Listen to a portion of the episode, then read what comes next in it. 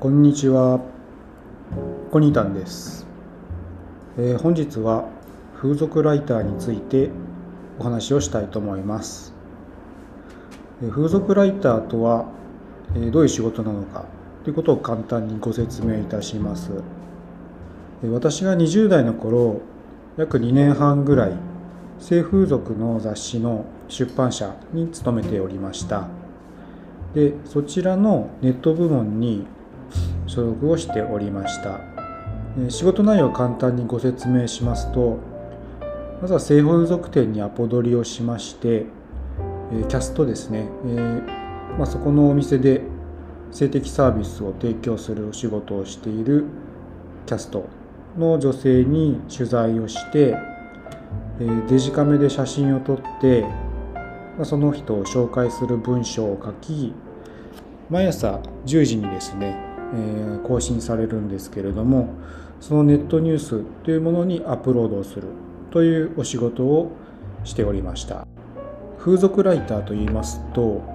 だからどうしてもその自分でそのキャストのこの、えー性的サービスを体験して、えーそれを配信するみたいなイメージ、まあ、文章に書いて編集してえー雑誌に載せるみたいなイメージがあるかなと思いますけれどもそういうことはしていないです。まず風俗とは何かというところなんですけれども言葉に対言葉において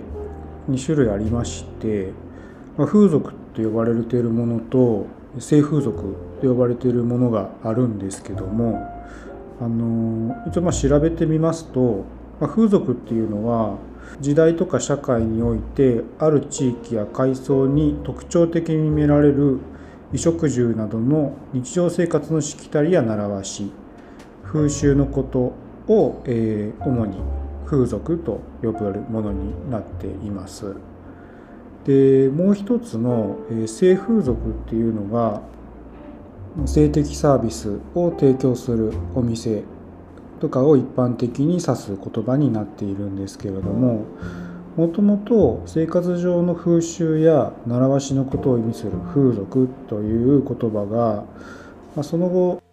風俗営業としてですね公安に届け出を必要になってですね、ま、ダンスとか麻雀とかもちろんこの性風俗とかもそうなんですけれども善良な風俗に影響を及ぼすとされた営業というのが風営法という法律で管理されることになって、ま、一般的にですね性風俗も風俗と呼ばれるようになったようです風俗店の、えー紹介をしますと、えー結構いろいろな種類がありまして細かくしちゃうと結構な数になるので、えー代表的なものだけご紹介いたしますね。えー俗に言う、えーソープランド、えーですね。こちらは、まあ、要は本番ありのですね、性サービスを提供する場所になります。大体店舗型のものしか存在しないんですけども、うん、店舗型だけなんですけども風呂場がですね大体10畳ぐらいの部屋に風呂場とベッドが一つになった部屋がありましてそこにまあキャストの人が待機していて体を洗ってもらって、えー性交渉を行うというサービスをしているのがソープランドになります。でこれって売春なんじゃないかと、まあ、要は違法なんじゃないかという思われる方多いと思うんですけどもどうも調べてみるとあの例えば顧客とソープで働いてるキャストの人が金銭を介して性交渉を行ってもなんか法律上摘発することはできないらしいです。ただそれを経営する側が性交渉のための場所を提供したりとかあとその女性キャストを管理するっていうことは管理売春にあたるのでそこは違法になるそうです。まあ、本質やってることは一緒なんですけど建前の上で成立している OK になっているというものらしいです。もうちょっと細かく言うとあのソープで働いているキャストは個人事業主として扱われるそうでまあ、入浴施設が設けられた施設なので、まあ、入浴のお手伝いをするという建前になると。ただ男と女のことなんでそこでまあ恋愛感情が発生して、まあ、性交渉に至るっていうところは要は自由恋愛になるということで法律がまあ口を出せないと出しにくいということでソープランドは売春施設には当たらないという建前ロジックだそうです。2つ目が、えー、ヘルスですね。ファッションヘルスと呼ばれたりとかする場所になるんですけれどもこちらも先ほどのソープランドと同じ店舗型のお店になりまして要は口とか、えー、手での、えー、性的サービスを行う場所になります、えー、そうですね。これも場所としては本当に薄暗い部屋でシャワールームとえー、まあ、ベッドが備え付けられてある部屋になりますね。多分ソープランドよりは結構小さめの部屋が多いんじゃないかなと思います、えー、福岡では、えー、ヘルスと呼ばれずになぜかいつかわからないんですけど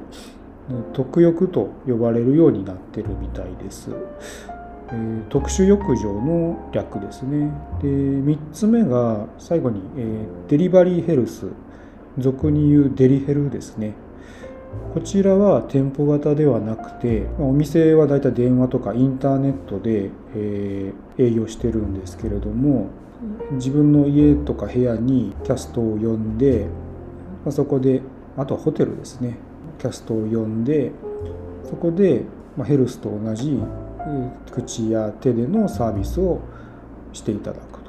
というような性風俗になっていますただどうもやっぱりこれもあの交渉とかによってはあの、まあ、プラス金額いくらとかで本番行為も行われているというような業態ですね。はい、大きく分けるとその3つですね、えソープランドヘルスデリバリーヘルスこの3つが大きな風俗業態になります。で僕がなぜその仕事を始めたのかと言いますと、まあ、単純にちょっと好奇心なんですけどもあとは、ま、前職を辞めたタイミングで何しようかなと思っていましたところ、えー、高校時代からの友人の A 君としときましょうか、えー、連絡がありまして、まあ、結構面白い今会社に勤めているということで連絡をもらって今結構元気のある会社だからお前も働かないかと同じ世代の若いやつらが頑張って楽しい職場だよということで誘われたのがきっかけですね。でその友人 A 君もちょっと話それるんですけど面白い友人でしてまあ高校からの知り合いというか友人なんですけれどもまあ、バンドを一緒にしたりとか、あの、結構趣味の合う友達でしてで彼結構面白いのが結婚してもう30代結婚してしばらく経った後に、まあ、スケボーをやってるんですけど趣味が幅広くてスケボーで事故って、まあ、生死の境をさまよったらしいんですねでそこからなんとか復活奇跡的に復活したんですけど、まあ、それを機にですね彼、えーと、ビーガンになりまして野菜しか食わなくなったんですよ。っていうちょっと変わった経歴の持ち主でなんか今でも交流あるんですけど時々ですね僕も山登りが好きでよく近所の山に行くんですけどそこでばったりよく会うことがあります。いろいろ山は登ってみたけどやっぱりこの山が一番いいよねみたいな話をしますね。確かにその山が一番その登ってて気持ちがいい山なんですけどその辺もなんか意見があっていいなと思ってます。ちょっと白髪混じりのロン毛なんですけど仙人みたいな感じでパンクロックやってますね。あと自分で版画を作ったりとかそれをま販売するインターネットを立ち上げたりとかしてて家族そっちのけで自分のしたいことに邁進しているという友人でで今日は一旦ここで区切りたいと思うんですけどもえーと、僕のまあ僕の風俗に対する感情というか思いなんですけど僕はあの結論としましてはあまり風俗は好きではないんですよ。えっと、興味を持ってその仕事は取り組んだんですけど、まあ、やっぱりその裏側とかを見ていくにつれてあの決してそうではないんですがやはりその人身売買的なイメージっていうのがあるんですね。でどっかでその割り切ればいいかったんでしよかったんでしょうけどやはりそういうところが払拭できずに嫌悪感をやっぱりずっと持ったまま仕事をしていたんですねやっぱりそうなんですね先長い目で見るとその仕事をずっと続けていくのかって言ったら絶対続けてはいかないっていうのがもう見えていたのであの結果的にはその職場は去るんですけどで今も風俗に行くかっていうと行かないですね。まあ、ちょっとその辺の理由っていうのはま割愛しますけどいろいろ言っちゃうと問題になりそうなんであの、まあ、僕はそういうスタンスです。今回このエピソードをお話しするのはあの振り返ってみて、うん、すごくユニークで面白い